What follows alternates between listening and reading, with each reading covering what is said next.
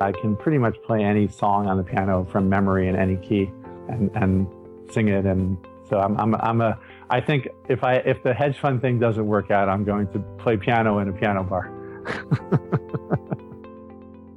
if you want to stand out from the crowd, it requires a unique approach to life and business. An approach that is aligned with your personality and that goes against the herd or the trend. At times, it will expose you and make you vulnerable to the public, and at times, it will make you look like a hero. Deep down, it's about being a contrarian, and that's what we're talking about in today's episode of Top Traders Unplugged. Welcome back to Top Traders Unplugged where the best traders in the world come to share their experiences, their successes, and their failures. Let's rejoin the conversation with your host, veteran hedge fund manager Niels Kaastrup Larsen.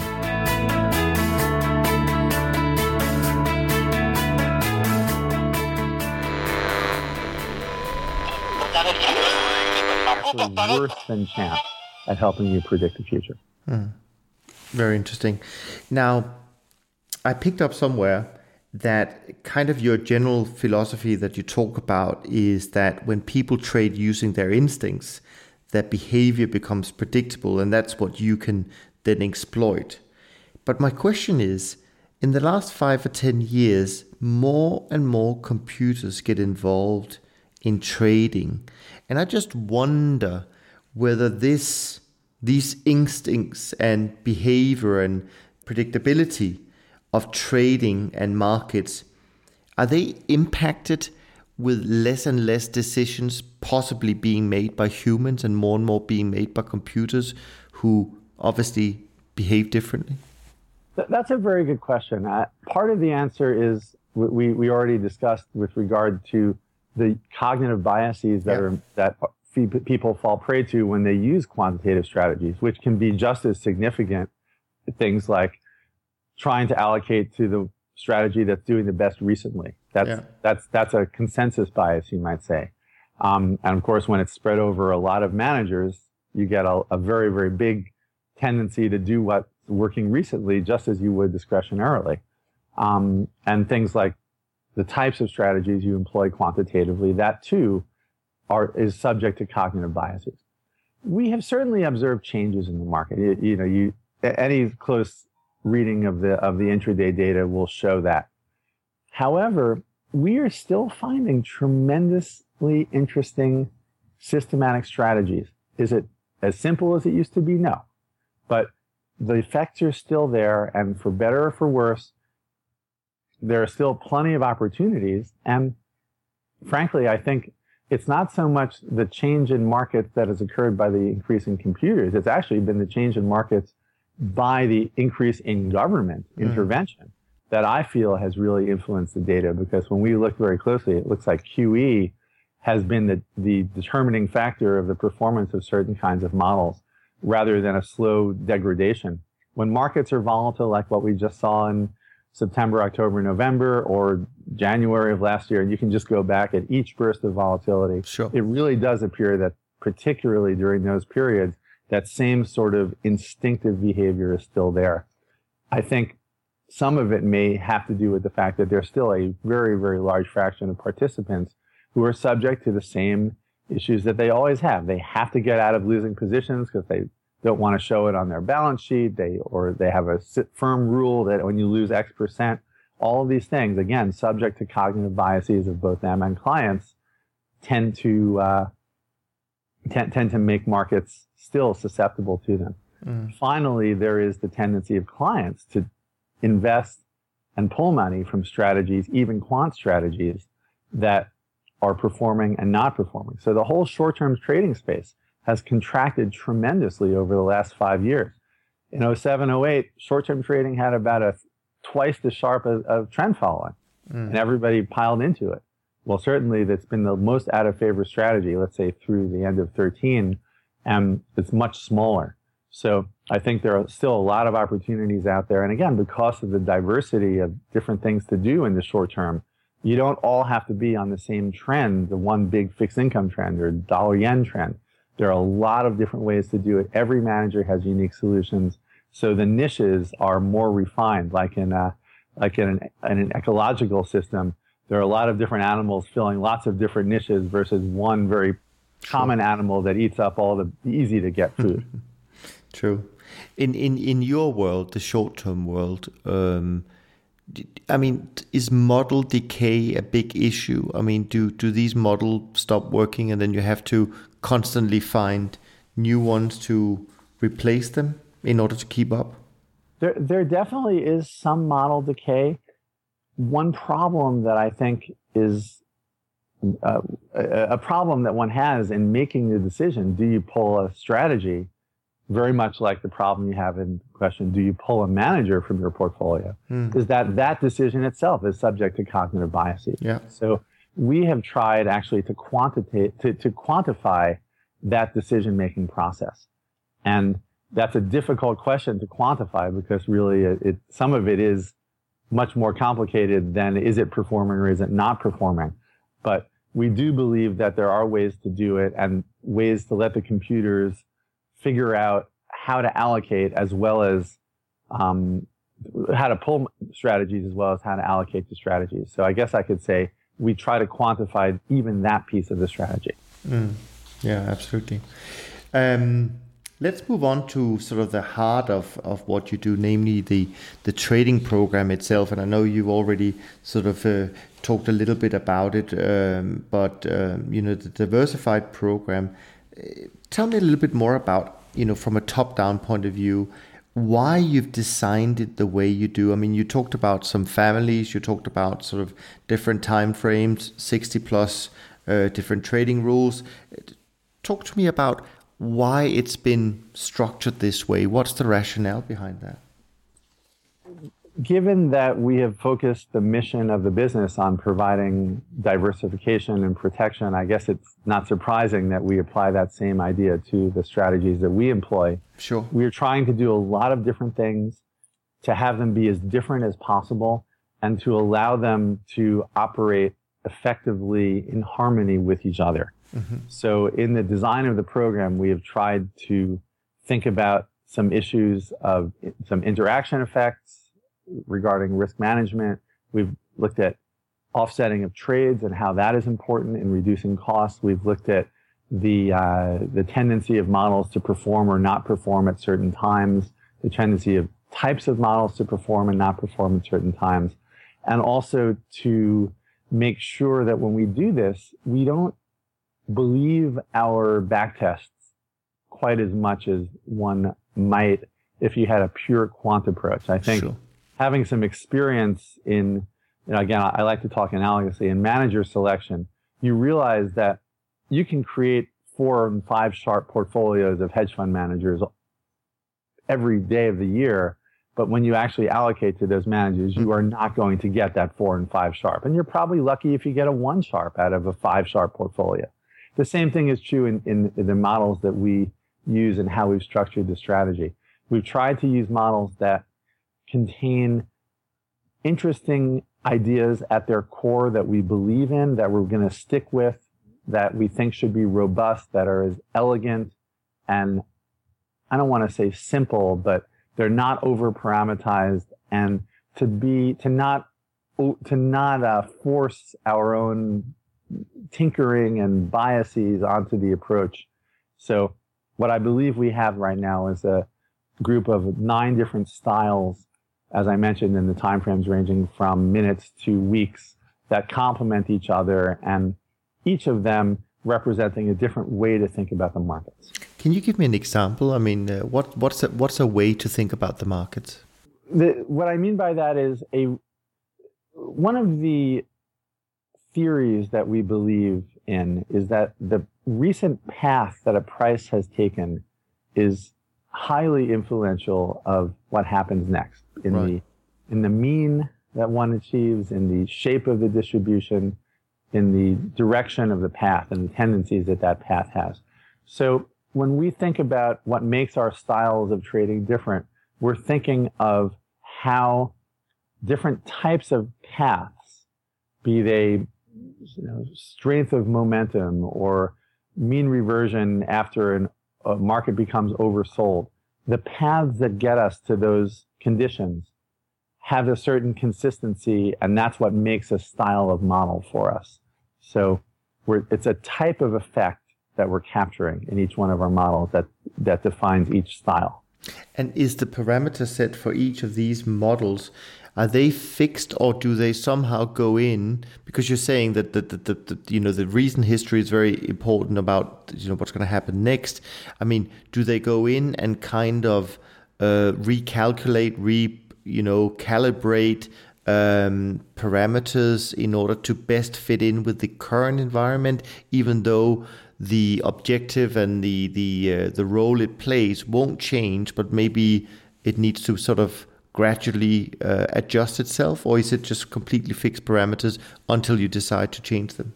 I, I think the best way to answer that is there are elements of both. We okay. have pieces of our strategy that are adaptive. We have pieces of our strategy that are really meant to be relatively static and effects that we believe in, even if they're not working, we still want to apply them um, with the idea that there's a mean reversion and that even when something hasn't done particularly well, it's still important to have in the strategy.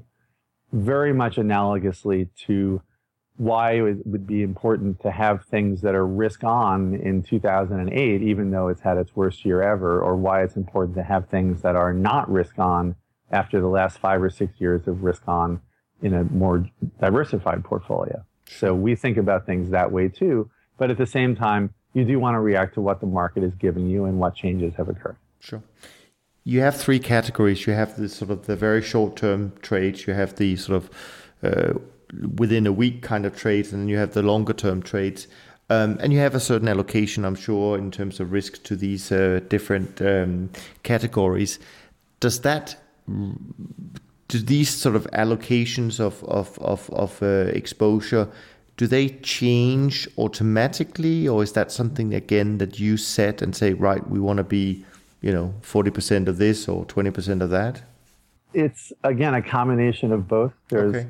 there's a fixed initial allocation and then it varies beyond that quantitatively all right how many markets do you actually uh, trade across? Uh... I think it's 54 right now. Okay. Is the current number. Okay. The, the, the markets that we trade are the most liquid markets in the world. There's no emerging markets. There's nothing that we, as a short-term trader, you're very focused on your opportunity set divided by your trading cost as a as kind of your magic number.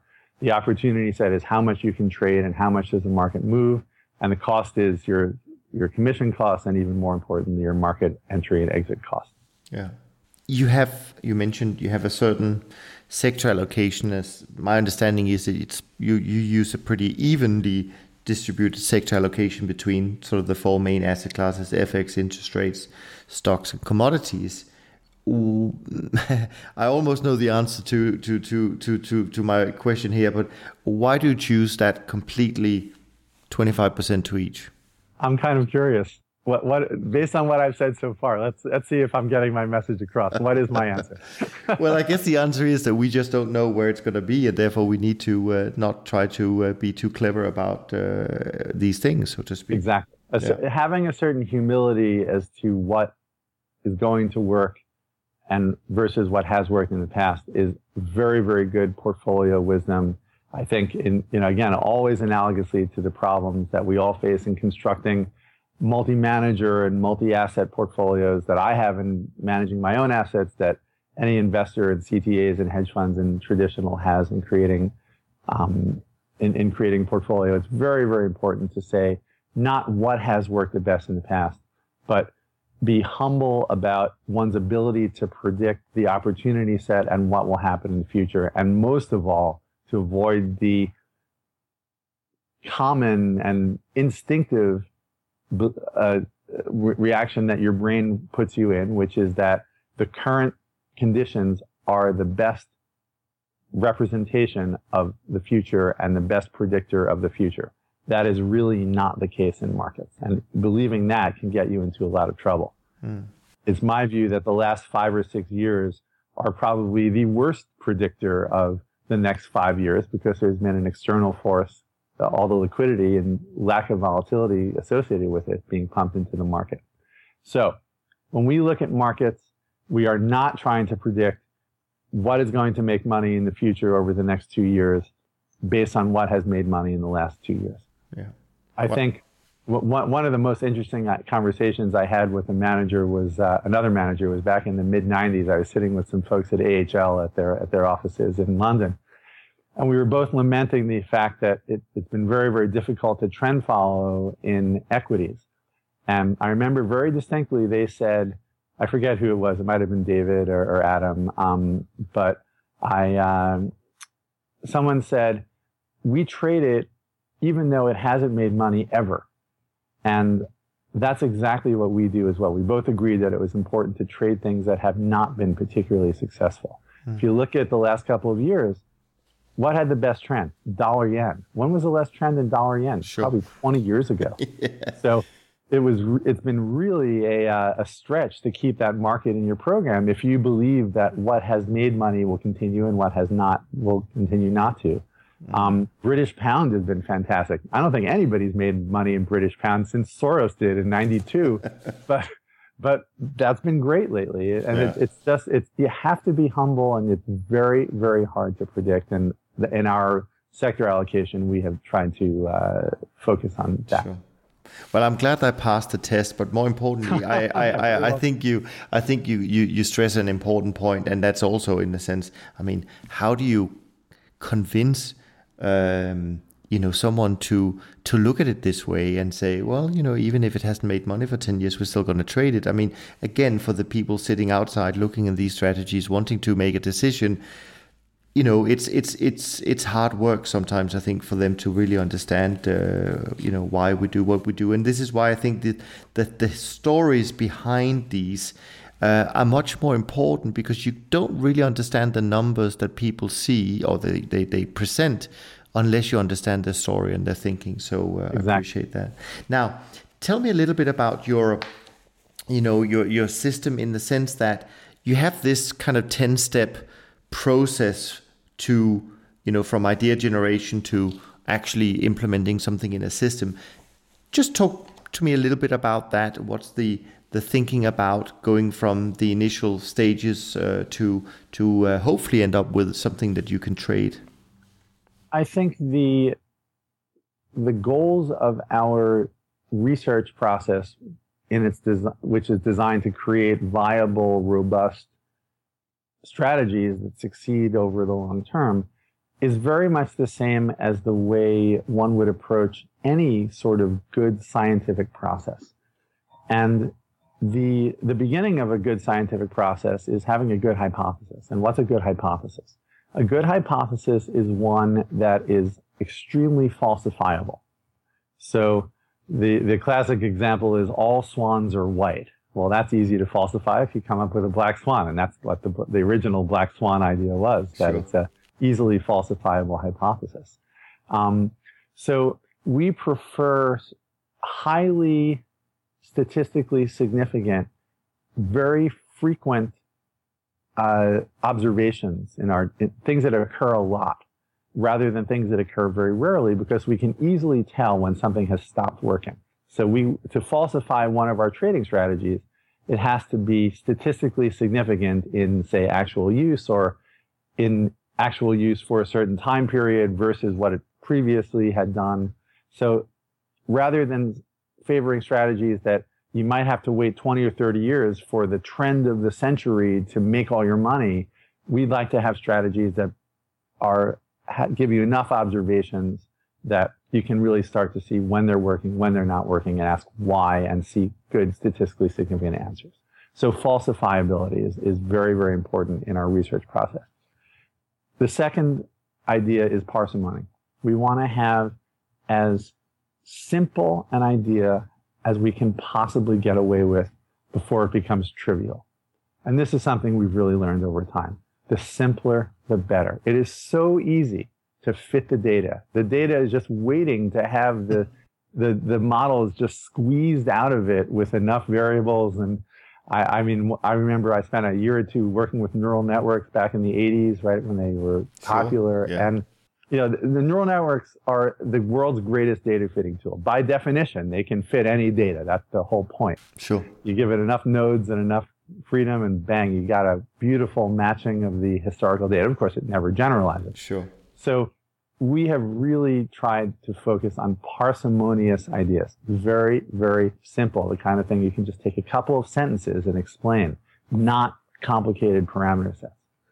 So the third one is robustness. We are looking for things that are as consistent as possible, as possible across markets. Now, this is something that not everybody does. We, we believe that if what we are finding are things that are true about the way people approach markets, then it should be true in whatever market we try it on, be it Google or soybeans or dollar Swiss or two year. Mm. And ideally what we're what we're looking for are things that are very, very consistent across asset classes and across all 54, 56 markets that we that we test them on. Mm that gives you a large number of observations.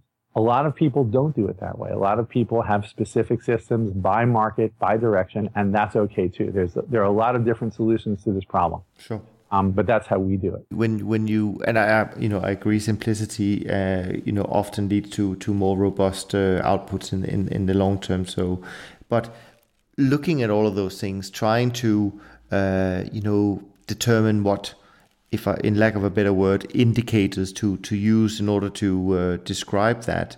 Are there anything that you've found that you generally think works better when you want to achieve that kind of thing? Some kind of a a favorite indicator that actually um, is usually more robust than others when it comes to trying to do things in a simple way. well, if I if I'd found the Holy Grail, I certainly wouldn't be discussing it in a public forum. No, like no. So I, I, hope you'll, uh, if I demur on that particular uh, answer. Do sure. we have a Do we have a few few things that we really feel are the most important things to look at? Yes. Sure. Okay. That's fine. I, I, I also want to point out one more uh, aspect of our research that I think is very, very important. And again, completely based on good scientific research in general. And that is causality. The, the final piece of what we do is that everything that we try has to have some relationship that we can understand to what we're trying to predict. So the, the relationship of the independent variable to the dependent variable should not be some magical, unknowable relationship that just happens to work, but something that we really believe in. So, mm. you know, as, as, a as a toy example, of course, this is absurd, but sure. if someone told you that the phases of the moon, that when the moon was in a, a, a gibbous waxing, I don't even know how they call it, or, or, whatever.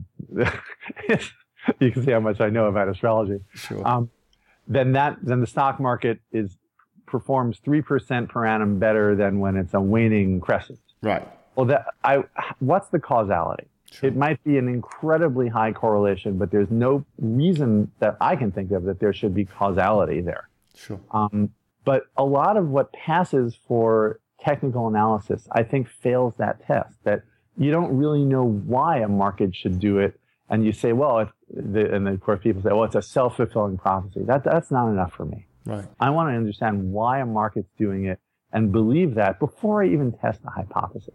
Mm-hmm. And that's a very, very good way to begin scientific research in all aspects. And I, frankly, I think it's a very good way to run one's, uh, un, un, to believe or not believe in certain things. I have a particular view on global warming based on its uh, causality and falsifiability, but we'll leave that one out for now. sure, sure. No, that's fine. Just out of curiosity, in terms of, um, you know, so there are obviously certain ways to get into a trade. Getting out of a trade, I mean, do you believe in stop losses? Is that a philosophy that you subscribe to? Stop profits, uh, or the signals have to change sort of direction, or how, how does that work in, in, in, in your part of the world? that's a very good question. I think one answer is that short-term traders typically don't have much impact of stops. Right. As long as you're getting out of most of your trades or all of your trades in a very short amount of time, it pretty much doesn't matter what you want to do intraday because the fact is, during the catastrophes, when you really wish you could get your stops hit, you're not going to be able to. And of course, the, the prime example of that is 9 11, where all the sell stops in the world wouldn't have helped you when that second plane hit. Sure. Um, and the, you know, even just in, in October of uh, uh, of this year, when we had that enormous intraday fixed income rally, you were going to get filled right on the high, no matter what your your buy stop was if you happened to be short that day.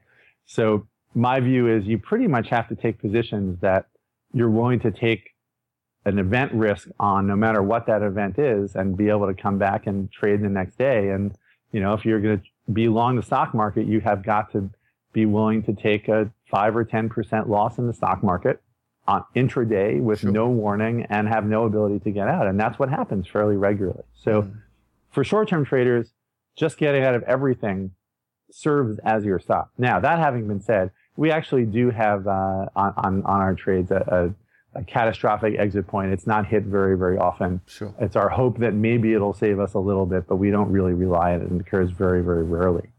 In terms of exit, for us, the, the exits of a trade are tied in with the entries. We're in a trade for a particular reason with the exit in mind as part of the reason that we're doing the trade. So okay. we use all variations and a number of others of what you've mentioned. Sure. And the, uh, the interaction effects of all these models is actually very, very important. How the exits of one model affect the entries of another and, and, and and so on. Sure. Now, you know uh, that certainly in, in, in trend following, I think a lot of people over time have articulated that position sizing is actually quite an important element of the success of trend following over time and and um, and just how the positions are sized based on volatility and all of these things which you know, to people doing it maybe seem trivial, but maybe for people who uh, are not that uh, into it, uh, is is a, is a slightly different concept. But in the short term space, does position sizing play as important a role? Um, do you think, or, or, or, or not so much? I think a, it, it certainly uh, impacts your volatility, and I think the having a good understanding of covariance and volatility in your position sizing and how your models take positions and when they're going to get out, it certainly helps.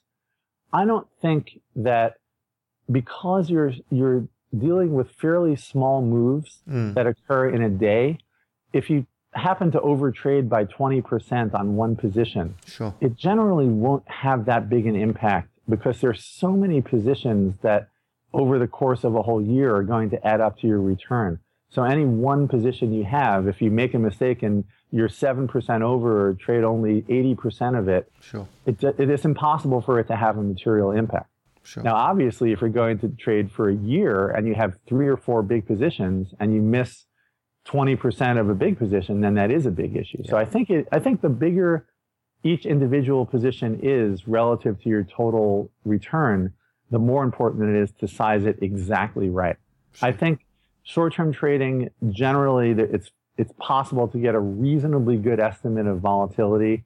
Um, I think we've done a pretty good job of keeping our volatility exactly where we want it to be, um, which by the way is about a 16 or 70 percent, 17 percent annualized. Okay. Um, and we know exactly what to do to keep it there. And we know exactly what our risk is. And of course, it's only, it's only a measure though. It doesn't help you when, you know, you have a potential 9-11 on any given day or a flash crash. Those, those are unpredictable events. And you just have to assume that your risk is only one way of taking the temperature of the market and be willing to take a certain amount of unexpected volatility. Yeah. Yeah, absolutely. the next topic, I just have a couple of questions uh, to actually. It's um, I call it trade implementation, but we've already talked a little bit about it. But it's it's actually um, also um, I, I ran into someone that you uh, that you may know uh, here in Switzerland uh, and I'll just say his first name. He's he's called Matthias, and he uh, okay. he and he. I think you've met him a few times, um, and um, he he he he sent me a question uh, today because I mentioned that I had the, the pleasure of speaking to you, and and he he sent me a question. It was a little bit about slippage. I mean, for a short term manager, how often do you have to improve or rewrite? uh, sort of your execution models or systems or code in order to keep up and keep slippage to a minimum? We moved to algorithmic trading about 10 years ago. And now uh, almost 100 is probably 99% of our orders are done by our algos and they're all done immediately when the signals come up and are sent directly to the algos for execution. Mm. We have a very, very careful measurement of our implementation shortfall based on what we believe we should be able to achieve. Of course, arrival price is one benchmark one can have, but there are others too, and it gets actually rather intricate and arcane, the different ways of measuring uh, what your slippage actually is. One of the things I've always uh, pointed out to people is that slippage is actually the flip side of performance, that when you're performing really well, and your models are really smart about which way the markets are going to go, you're going to get worse slippage, and that might be okay. Mm. Whereas if you're always wrong and you're 100% accurate, you can have tremendously fantastic uh, be- uh, slippage and have almost no implementation shortfall whatsoever, but you'll be 100% wrong on every trade. So there, there's a balance to be had. Um, that having been said, the uh, the models that we use, we we have two guys that focus exactly on that. That's all they do. Right. And they are very, very carefully evaluating our performance of our algos in each market.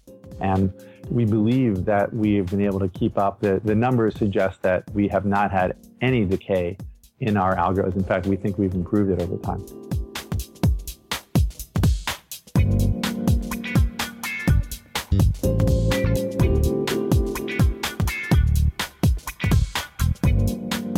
Next topic is one of my favorite topics, uh, and it's, it's, risk management because I think it's such an important uh, part of, uh, of, of what we do.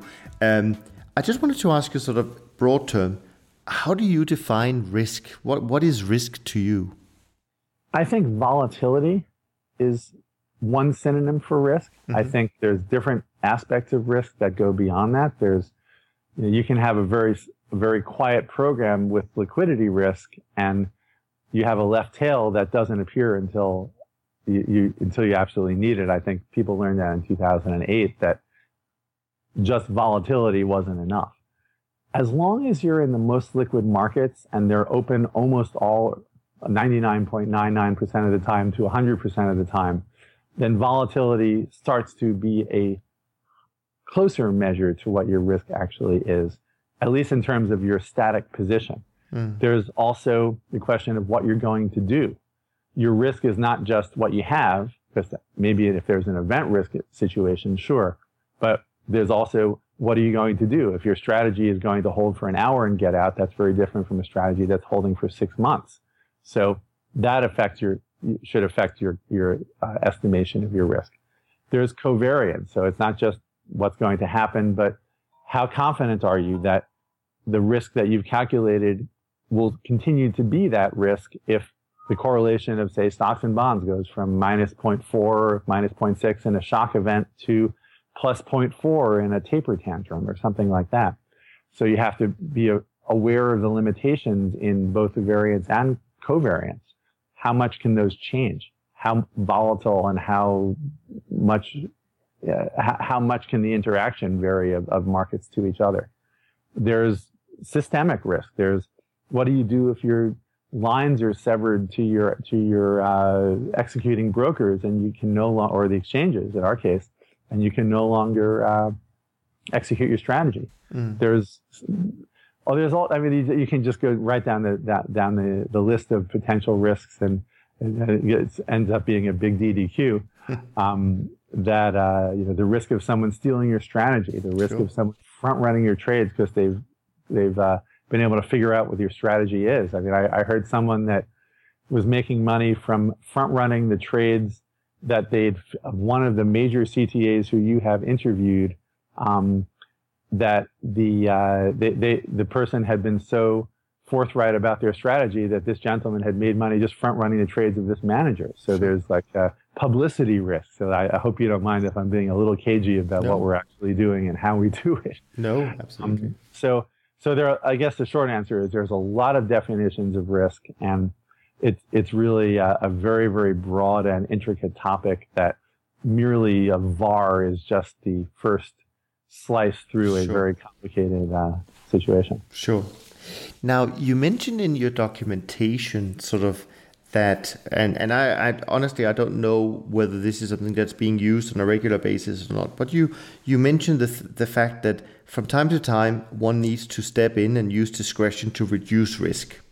How how does that how does that work at the same time as trying to be non-emotional about these things and so that would be kind of one question and the other question i have is have you have you measured whether these uh, sort of manual changes if we call it that or overrides whether they actually help or or, or, or, or deter performance uh, over time We have gone through a number of phases of our use of discretion. I think the trend has been downward.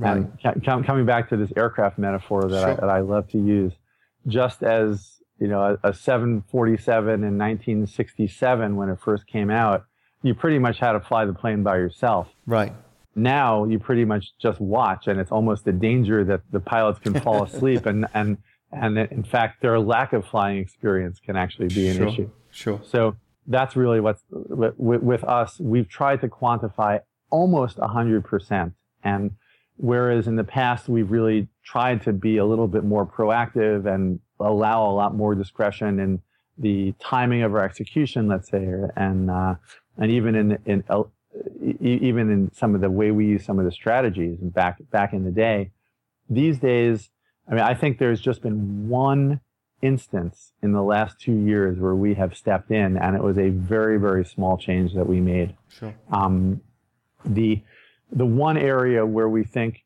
humans are pretty good at is recognizing the limitations of quant strategies. right And in the in this particular case, the limitation in our what we were concerned about was that the historical volatility of a particular market was not reflective of what was actually going on in the market. And in in that particular day, something had really changed in its level of volatility. And we felt that the VAR numbers that our models were seeing and our whole position sizing algo was not reflecting of today's true risk. So we basically just turned the whole thing down. Sure, sure. Makes sense. The next topic I wanted to jump to is obviously re- related to, to risk management. It, it's a little bit about drawdowns. Um, and in particular, I'm interested in, you know, what do you learn from going through a drawdown? Because, I mean, drawdowns are so difficult for investors to go through. And, and we talked about a little bit about that. But you as a manager, what do you take away from going through a drawdown other than the pain? yeah, we certainly take that away. The, I think the, the experiences that we've had, and we've had some, some significant drawdowns, every one of them has resulted in a far stronger program than we'd had before. It's like an annealing of the, of the strategy, a crucible, Mm. where it forces you to examine every piece of your organization, every piece of your strategy, and say, what do I want to be doing to avoid this? Is it appropriate to be making a change right now? Is is this in this mission of the firm, and is this a, a, a strategy creep, or is this uh, a change that would essentially make a material difference to what our clients expect, and and just on and on. In when I look over the course of 22 years, we've survived a number of significant drawdowns. Sure. And part of the, the issue that we have is we have tried to be true to our mission of being negatively correlated, and we've worked really hard to do that. The reason that we were so good in 2008 left, a, left us vulnerable in 2009 and beyond over the next few years when things just rocketed back up with a tremendous lack of volatility, which is the best way to describe the QE years. Sure. And it forced us in those years to develop ways of maintaining a, a, the core mission of the firm to be protective, yet to do it without being as cost, uh, without spending as much money on losing trades to maintain the uh, negative correlation. Mhm. And I think we have learned, unfortunately, through the uh, the the with the benefit of hindsight, but through the crucible of our worst drawdown that we had through 2012, to become so much better at making money during a QE type environment, yet maintaining the negative correlation that we always have provided. And we just had a great test of that in the last uh, eight or nine percent drawdown that the equity markets had. Our models did exactly what they were supposed to do. They made a tremendous amount of money on the downside, but then the market came rocketing back up sure. again in its typical fashion, at least for the last five or six years. And we we didn't give back very much at all. In fact, I think already we're on new asset highs right now after the after the lows. So I feel very very good that it, the experience of that particular drawdown has created it, it, it exposed a part of our strategy that obviously with hindsight we wish we had been able to change beforehand, but it certainly made us a stronger manager. Sure. And the fact that we've survived 22 years and we're still here in trading and have a, a very strong operation, I think we're doing that with a much stronger platform and a much stronger strategy than strategies that have not really been tested with their particular Achilles heel. Sure. On that point, something I noticed, and I, I really don't have perfect uh, insight here about uh, AUM, but I seem to get the impression that although you refer to a tough time and, and, and a big drawdown uh, a few years back, um, you seem to have been able to maintain your asset base.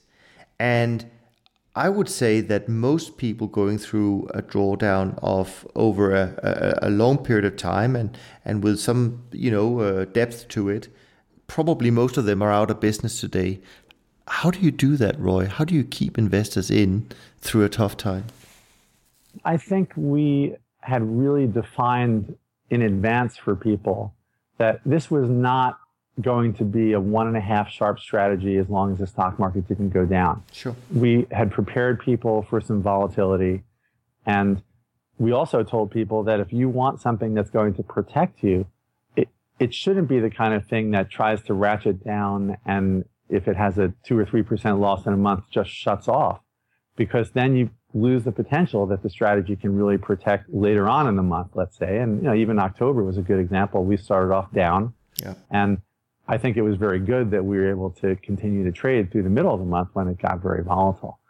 So first is preparing people for what could go what can go wrong, and you know not believing that if you know, we had an eight year run from 2000 to uh, oh, a nine year run from 2000 to 08 where we had a one probably a one and a half Sharpe or almost two Sharpe, and still with the negative correlation. But I don't think anyone believed in our operation that we are a 1.3 Sharpe strategy if we're going to have five years of, of volatility going down by 90% and stocks rallying 300%. So, mm-hmm.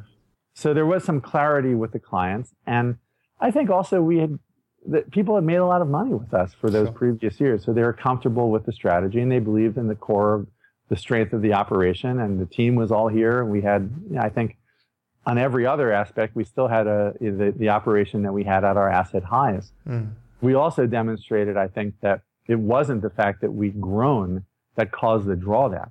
We had, I think, yeah, pretty much our, our high NAV in assets was before the beginning of 2008. And then we were up 50 some odd percent sure. on that very, very, on the maximal asset. So we, I don't think people could say, well, they got too big. Sure. It wasn't that. So there, so some of the normal reasons for people pulling money might not have been there. Now, did we have redemption? Sure. After you have as tough a time as we did, it's very, very hard for people to look at 90% of the managers in their portfolio making money every single year strongly as stocks rallied, and then sure. to have that lousy Niederhoffer negative correlated showing up at the bottom. Sure. But I think we may be in the other end of that cycle right now, and you know, it feels to me very much like it did in 2007, where there's incredible interest in this our strategy right now. Mm. I think before the volatility really hits with the end of QE. Just like August 07 was kind of a shot across the bow of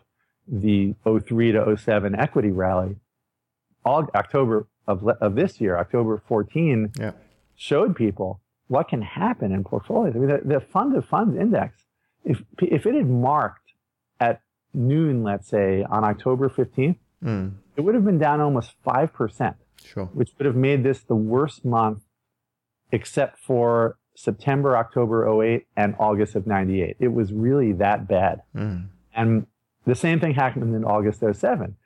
The hedge fund and traditional investments were down tremendously, and it came all the way back and made a new high in October mm. that year. And then, you know, you know what happened next. Sure. So sure. that's where it feels like we are right now. And I think if people, if if we'd been able, and we have been able to articulate the reasons to invest in our strategy, and why it's important to have this kind of asset, a negatively correlated asset with positive performance over time. Now is a time when people are going to start probably to come back that even have left, and we've already seen that.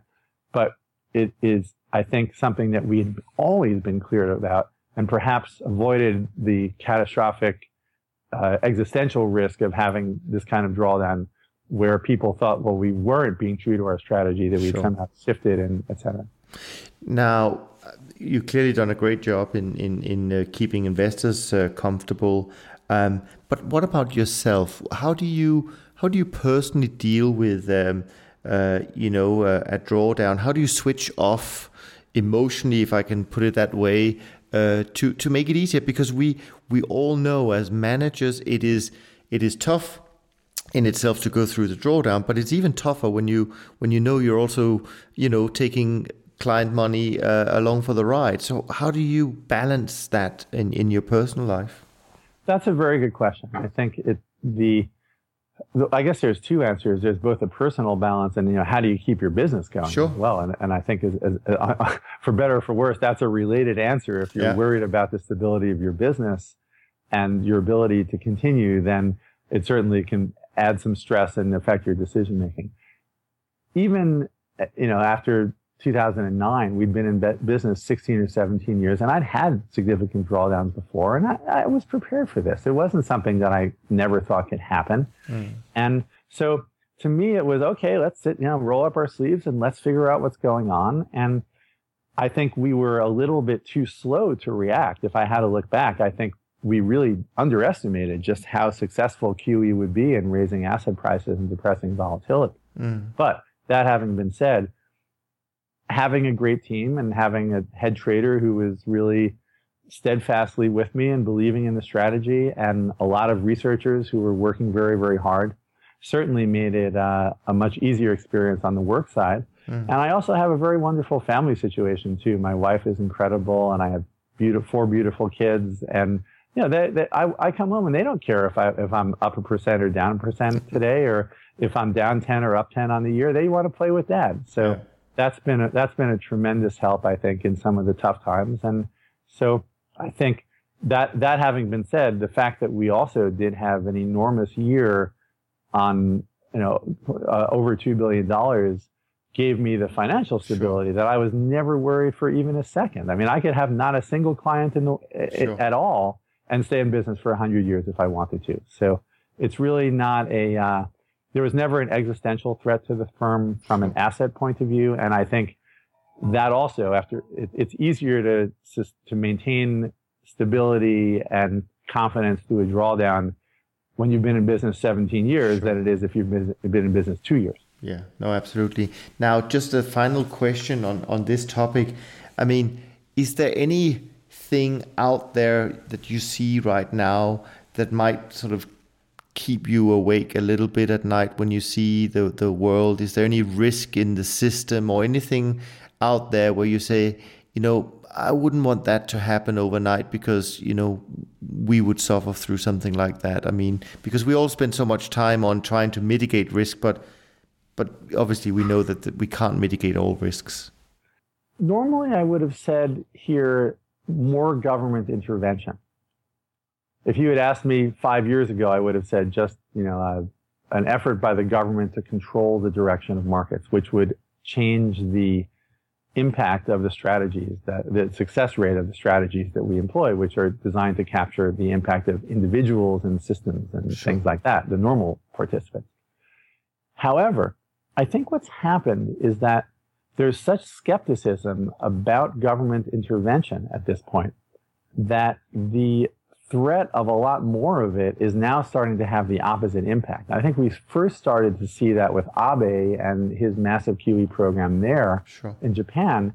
And I think, if, for example, if U.S. were to uh, vastly increase the Q, uh, uh, sorry, vastly uh, expand QE again from zero where they are right now, it would be seen as such a negative for the economy that it might actually have the opposite impact. Mm. So I'm less concerned with that type of uh, money printing, that type of intervention. A, a, more direct intervention, like making it illegal to sell the stock market, the way they did it, the way they made it illegal to buy silver in the in the 70s, you know, that obviously is something that keeps me up at night. And sure. of course, things like the potential for events like a terrorist attack that would just shut everything down and just be utterly catastrophic. I think that those keep everyone up at night, not just uh, high, not just uh, short-term managers.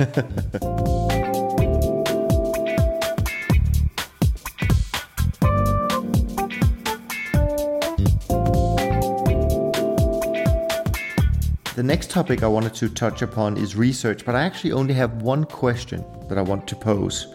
And that is how do you measure the effectiveness of your research? It would be easy to say, does it make money or not? But there's a lot more to it. Yeah. Just like in portfolio construction, your best performers are not the only piece of your portfolio. And to think that you're the smarter you are, it's that, that the smart pieces of your portfolio are only the things that are going up is, I think, naive. So the effectiveness of our research would be, do we feel that our new strategies, let's say that we're using in 2005, perform better from five to eight than the strategies that we had in 2000. So mm-hmm. in that sense, the mix of the portfolios should should continue to improve over time. Mm-hmm.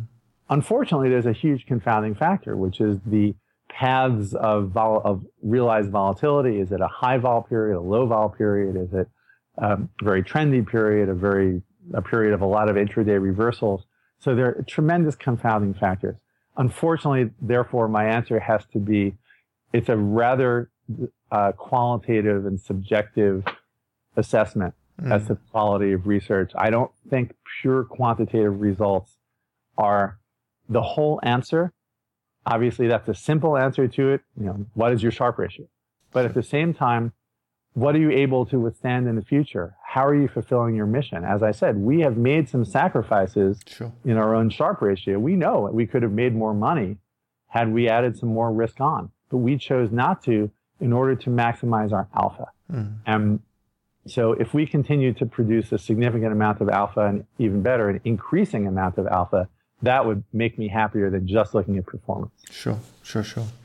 I have another topic. I call it the business side of your firm, but it's not really sort of specific to that. But but there is one question I, I thought was would be quite interesting to hear your opinion about since you have studied the the human mind in, in detail and it it goes something like this. It's related to mindset. Now you started out in 1993 and obviously as a small manager like all small managers you probably had uh, little to lose, so to speak. So you go in and you you start a, a, business, you start your trading strategy, and you have a certain risk tolerance, a certain risk profile, and then ten years, fifteen years, twenty two years later. You're very successful. You've made a lot of money. You have a big business. You have mouths to feed. You have clients, uh, significant clients to to look after. How does this change, this success, how does that change your mindset as a manager when it comes to risk? Do you, despite having studied the, the, the, the, the brain, do you also become a little bit more risk averse in that sense because you have more to lose? I think I perhaps unusually can say that there has been absolutely no change in our tolerance for risk and the type of models that we employ. And I think if you look at our quantitative statistics, there's the proof is in the pudding. Sure. So it's true that a lot of managers, as they've grown, have gotten much less volatile. They're trading different mixes of assets. Their correlation to equities has grown, and we've talked a lot about that already in this interview. That that is a natural tendency, yeah. and it's not just that stocks are going up. It's that managers want to provide that institutional longevity. Mm. We have set a very, very specific mission in the firm, and that is we are going to be consistently negatively correlated to the equity markets, and we're going to provide a 16 approximately annualized standard deviation to our clients, enabling us to provide not just negative correlation, but a significant amount of downside protection, not just plus 0.2% if the stocks are down 8%, but to make 5, 8, 10% in these equity drawdowns and have the ability to essentially be a heroic addition to a portfolio and be up 30, 40, 50, 60% in a big, big volatile year to and really help people's portfolios. We started with that. We did do that in 97, 98 during some of those big drawdowns. The long-term capital situation was enormous for our strategy. And it continues to be the case all the way through this uh, last month in August and October. Yeah. So I really can say with great certainty that for better or for worse, our risk parameters, our correlation, and my risk tolerance are exactly the same as they used to be. Right. On Excellent. day one. Yeah, fantastic. What's the biggest challenge today, do you think, you know, when you look at being a, a manager in this space uh, and so on and so forth. What what do you think is the big biggest challenge that uh, that you and maybe the industry faces? I think for us the biggest challenge and one that we really try to uh, face every day is continuing to come up with creative, interesting ways of improving the strategy without merely fitting the data more effectively. Right. And that's unfortunately or fortunately the very, very same challenge that I had when I sat down in front of my computer and, you know, put the first opening brace of the code that was then going to turn into our whole backbone in, in, uh, in this was in October 1992. It's still there. It is exactly the same problem that we had at the beginning. Uh, challenge, I should say, not problem. Yeah. Yeah. And it, it will never change. The nice part about it is you are constantly tested by the markets. Every day is different. There's every year, every month, every single trading day gives you new challenges in ways to improve.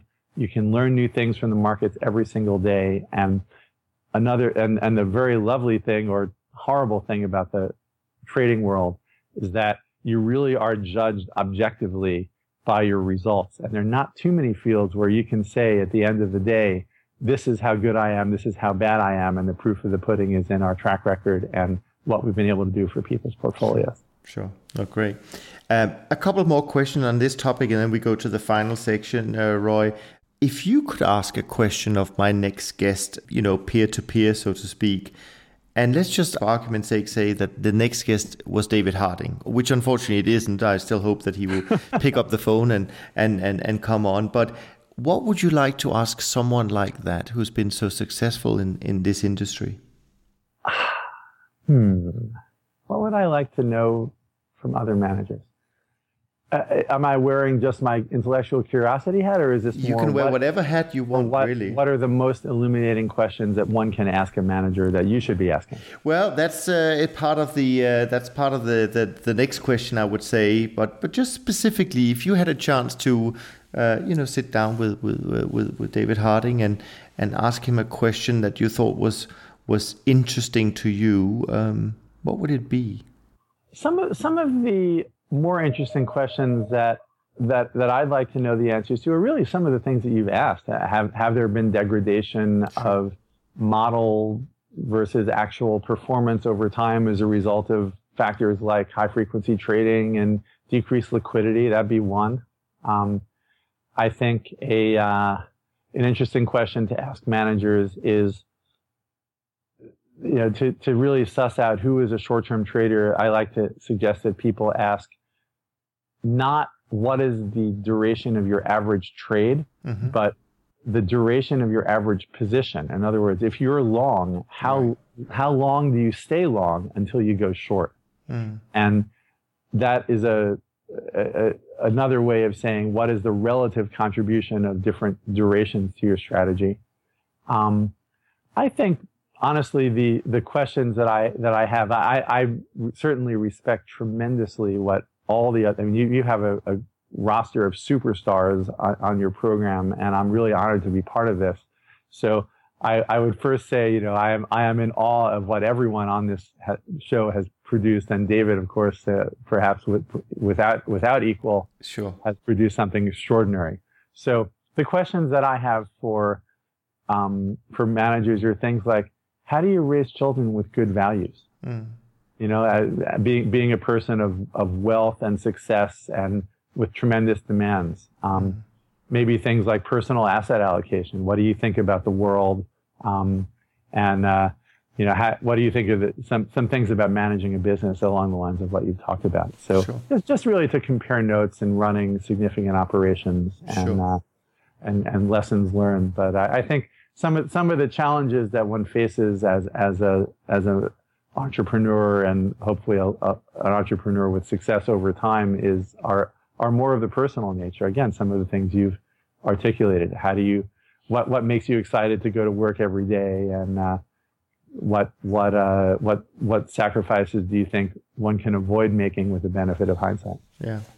I don't know whether there was kind of in anticipation of my next question in this uh, area, but I, I do wanted to ask you also uh, and maybe the answers is a little bit different. I mean, you've been in uh, hundreds uh, of due diligence meetings, and, and you've probably seen. I, I might be thousands. Or thousands, yes, and, and calls and what have you. But what do you think investors are not asking you actually that they should be asking you when they come and, and do their due diligence?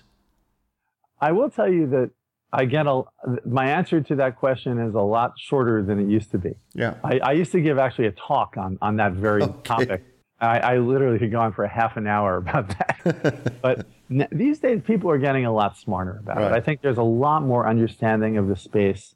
Um, I think for people, the, the, the most effective due diligence is typically from people that have actually tried to solve some of the problems themselves. So I always like talking to people who are traders or or model creators, people that have actually gotten into the data and can really uh, understand some of the strengths and weaknesses of different approaches to it and and and almost speak the language. Mm. So I think uh, I, I I like to have I like to have people asking a lot about the models and things like that, and uh, really get into the, the weeds of, of model creation. Sure. Um, some of the I, I, I, don't know. I, I, don't, I don't want to even suggest too much about what's not being asked because I feel like these days people are asking it. So uh, okay. oh, I think I think most people do a pretty good job. Sure. I think if I had one suggestion I would yeah. make is inc- still the incredible overuse of recent track record. Right. And also the tendency to pick all stars mm. rather than to pick a portfolio of managers. Mm. And I, I think if there's one mistake that I've made you know, learn not to make in our model creation, it's to believe our own bullshit a little too much, yeah. to, to, put it mild, to put it bluntly. Sure. Um, and I think where we've really improved over time is to be very, very humble about what we can do. And I think that humility is a very good quality in portfolio construction and understanding that most of your managers are going to regress to the mean in their performance, no matter how good your due diligence process is, chances are the average manager that you pick is likely to produce average returns. And that if you structure your portfolio with that sort of humility and lack of expectation of outperformance, you actually end up with a program that a portfolio that's more likely to succeed better in the future. Mm. So the simpler and the more humble, the better in portfolio construction.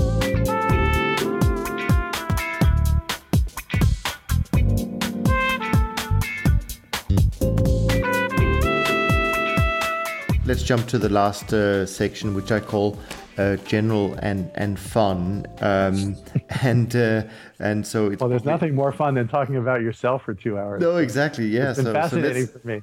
good. Let's continue. Uh, in in a sense, uh, you touched a little bit upon it, but I do want to hear it in in kind of your your your own words. I mean, clearly, you've been you know exceptionally successful. You built a great company. You don't need to work another day in your life. But why do you keep doing it? Why do you wake up in the morning and feel the urge for, let me go into the office and continue to build my business? I think there's a lot of intellectual satisfaction in my job that I'm not sure I would find anywhere else. It really does force me to keep my mind questioning and active and engaged with the world of macro and news and then into the nitty gritty of individual system performance and statistics. And it provides a certain level of intellectual stimulation that I find very, very rewarding. And as a result, I love this. I love coming to work. I love the people I work with, and I love just sitting there in the trading room. I spend a lot of time there just talking to people about what they're doing and how to do it better and what's going on in the markets. What can we learn? And I think it, the markets provide a certain level of novelty and demand a certain level of attention and creativity that very, very few jobs do. So that's that's a big piece of it. Hmm. I also feel like we're doing something good. I feel like we're by helping people's portfolios in and really providing downside protection at times. That feels really good. Mm. That that the reason that people buy us, we've actually been pretty good at doing for a very very long period of time. And I felt like in 2008 we we saved people's jobs, we saved people's portfolios as we had many times before. And then one of the things I'm even most more proud is right after Madoff, we got about a $600 million redemption because one of our fund of funds clients couldn't get out of their locked up managers and they had redemptions, which they had to meet. Yeah. And we gave them $600 million and on a day's notice. And I feel like we did exactly what we were being paid to provide liquidity, protection, and and essentially a, a daily liquid strategy that pr- protected my clients. So I feel like there's a tremendous amount of satisfaction that one can get from doing the job that we were supposed to be doing. Have we done it perfectly? Absolutely not. Sure. We will never do it perfectly. Have we? Uh, do I wish we would have been better than? Of course, and that's what I'm here to do. Sure. But the, there's a lot of satisfaction that I get from staking out a particular mission, as we've talked about a lot, yeah. and really trying to fulfill it day in, day out. And I think getting better at doing it. It's constantly challenging. It's very, very exciting. And I'm, I get to work with really, really smart people. Yeah.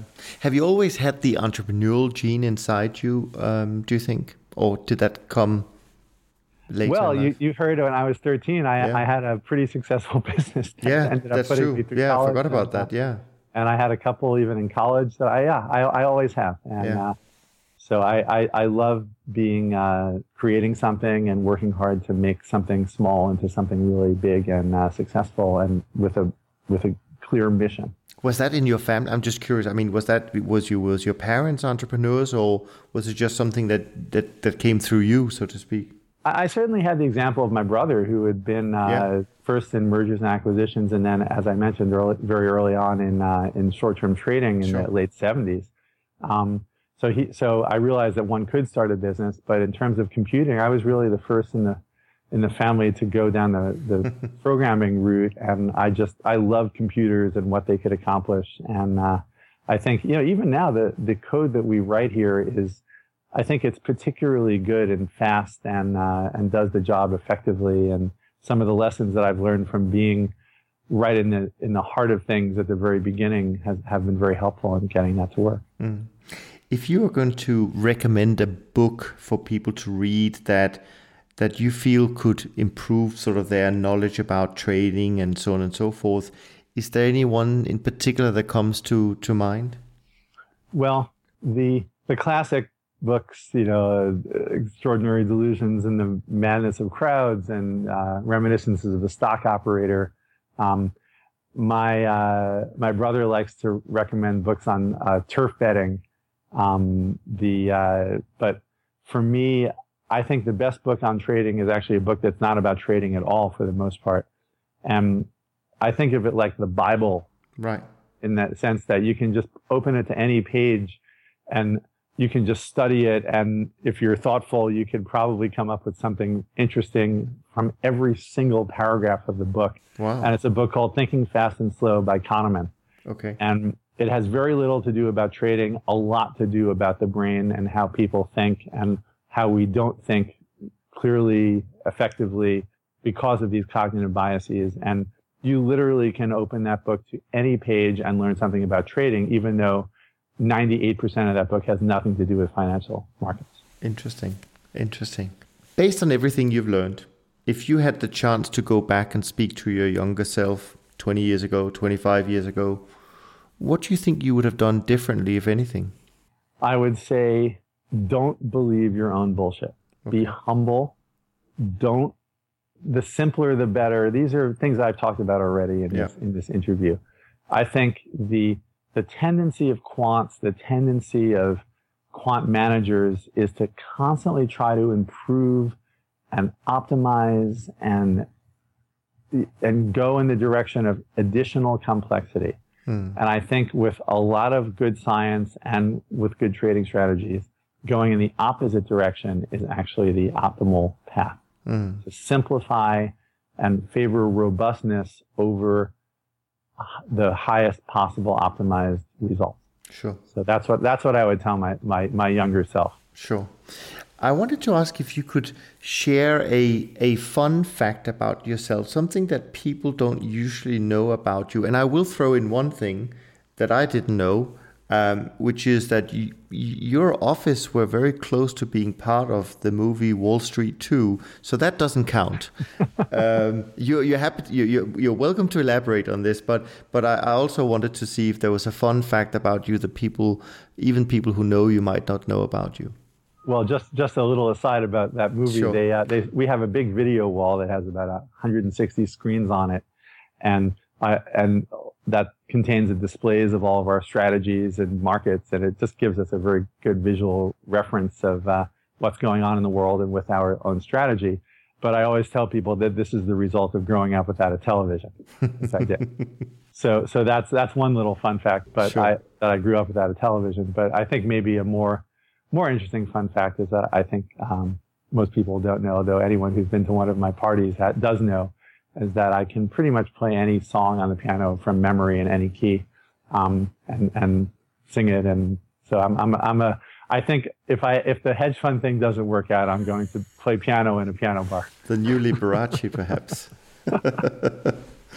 um, actually, you know, before I you know go to sort of the last question, I do wanted to ask you one thing that just springs to mind here.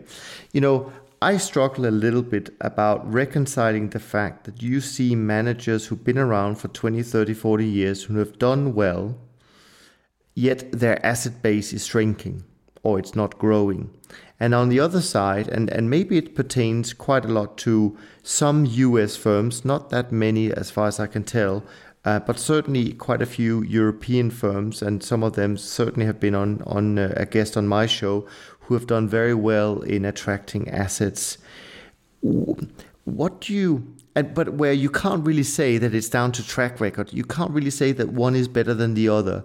What do you sense from your experience? Investors, um, how should I put it?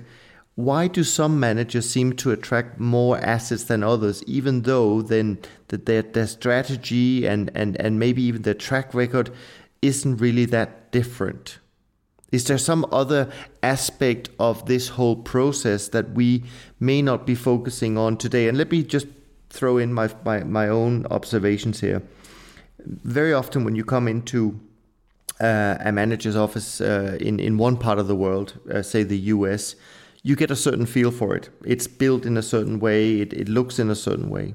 And then you come to London and very often they their offices also are built and look in a certain way and they're very scientific. I mean you see com- you know computers banks of phds it's very clean it's very you know neat and tidy. Do you think that that basic and and guess, frankly and i'll be very uh, open about it i spoke with uh, i spoke with jerry parker earlier today and we talked about this aspect.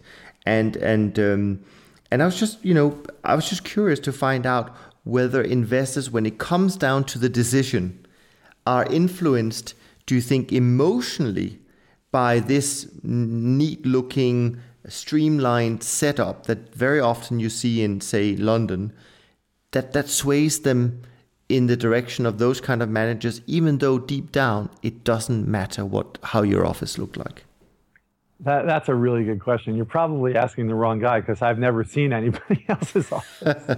you know, no, but you built your own office in a uh, certain way, didn't you? I mean, you're you're you're you're you're doing it. Maybe I don't know whether it's deliberate or not, but when people come into your office and they see 160 screens, it all looks very scientific. It probably looks like NASA's uh, office as well. Um, maybe that gives people some level of comfort that it's better than you know, an office where people sit in a small corner and maybe they don't have the latest uh, computer? I don't know. I'm just curious. It's an interesting question. I, I, will tell you that it was very helpful at the beginning. Right. When I was, I had in the when we started, in it was a we, we Paul and I and Jill and my ex-wife Kara were together in a room. We had about 15 computers around the perimeter of my living room, mm. and we had a, a, very, very advanced operation for the time. We had real-time VAR. We had prices being fed in automatically, and you know, this for the early '90s, it was, yeah. it was the uh, it was pretty high tech. And I think it was very helpful coming out of the box for people to see that we had tens of thousands of lines of code and a really robust operation, even though we happened to be in my living room. And then clearly we moved very quickly and we got off to a very fast start. So it certainly helped. These days, I, I don't know. I, I think it depends on the strategy. Look, I, for, for us, we really do need hundreds of cores and sure. we and a, we're you know short-term trading three shifts. We need a lot of people and there have to be IT guys and, and a lot of quants to run and create the strategy. Mm. We are not a discretionary strategy. We're not long-term trend followers, which may be less inf- less in, intensive in terms of its needs and trading, let's say. But I think in a lot of ways, though, the, the, the office environment and the appearance of a manager can tell you a lot about the manager. For me, the way we designed our office was to make sure that everybody could see everything, mm-hmm. that it was very open. We, we even in the architecture, in the design process, talked about it was a marketplace of ideas, that it was designed to be a, the shape of a, of a, of the agora. It was a, it was very much a, uh, um, a an open area where people could co- come together and talk about the strategy. And there are other managers that have a different, more of a hierarchical approach, and probably their their offices, uh, uh you know, that they would probably uh, you can get a, a, sense of their worldview and management style from that. Mm-hmm. Maybe you have a glass wall versus a, a, a thick wall that's totally soundproof and a door that's closed my door is always open. It's completely glass, and, and I can see the trading room and all the screens from my office. Sure. Not everybody thinks about their strategy that way.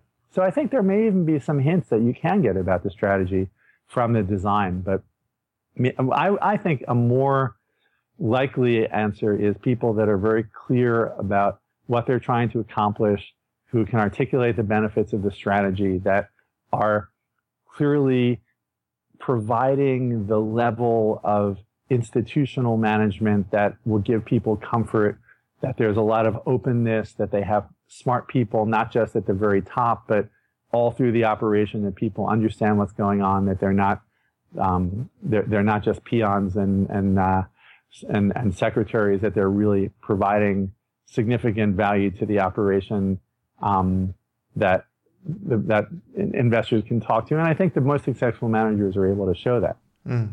Yeah, absolutely. I appreciate that. That's that's interesting. Um, I asked you earlier today whether investors were asking the right questions. So obviously, I also want to make sure that we've covered all the ground uh, that we should. Is there anything you feel I've missed uh, that you would like to bring up? Um, I just want to make sure that I've done justice to you and and and to your your business today. I think I just want to talk a little bit about the question of downside protection. Mm-hmm. That is something that you know, I, I use the word negative correlation as a shorthand for providing downside protection. But it actually has to be more than just a negative correlation. You have to be consistently able to protect portfolios in order to really make a difference. And I think we have really made this a piece of the strategy that might make us, I don't want to say unique, but highly unusual and that we focus so hard on these particular periods. Mm. It's not something that falls out of the strategy accidentally, but it's something that from the very, very top down, as we decide what we're going to do, we are saying, how can we help a hedge fund portfolio? How can we help a equity portfolio the most? What, what will be the most beneficial to our clients? And that's an unusual way to think about the world, at least in our business. Sure. Because people perceive the allocation process as all-star team. I have to be the best. I have to have the highest standalone Sharpe ratio. You get beta creep and short volatility creep. Mm. And that has worked phenomenally well for the last six years. I believe that we are at a, the most dangerous point that I have ever seen because it has been the longest that I've ever seen mm. since there's been a true burst of volatility. Mm. There is incredible danger out there hiding in the weeds.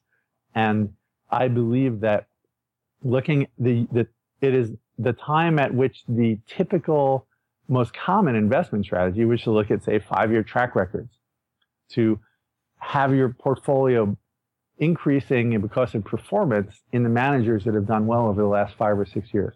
There's never been a time that I can remember in the 30 years that I've been doing this that what has occurred in the past has the potential to be so different from what occurs in the future and why diversification is so important right now.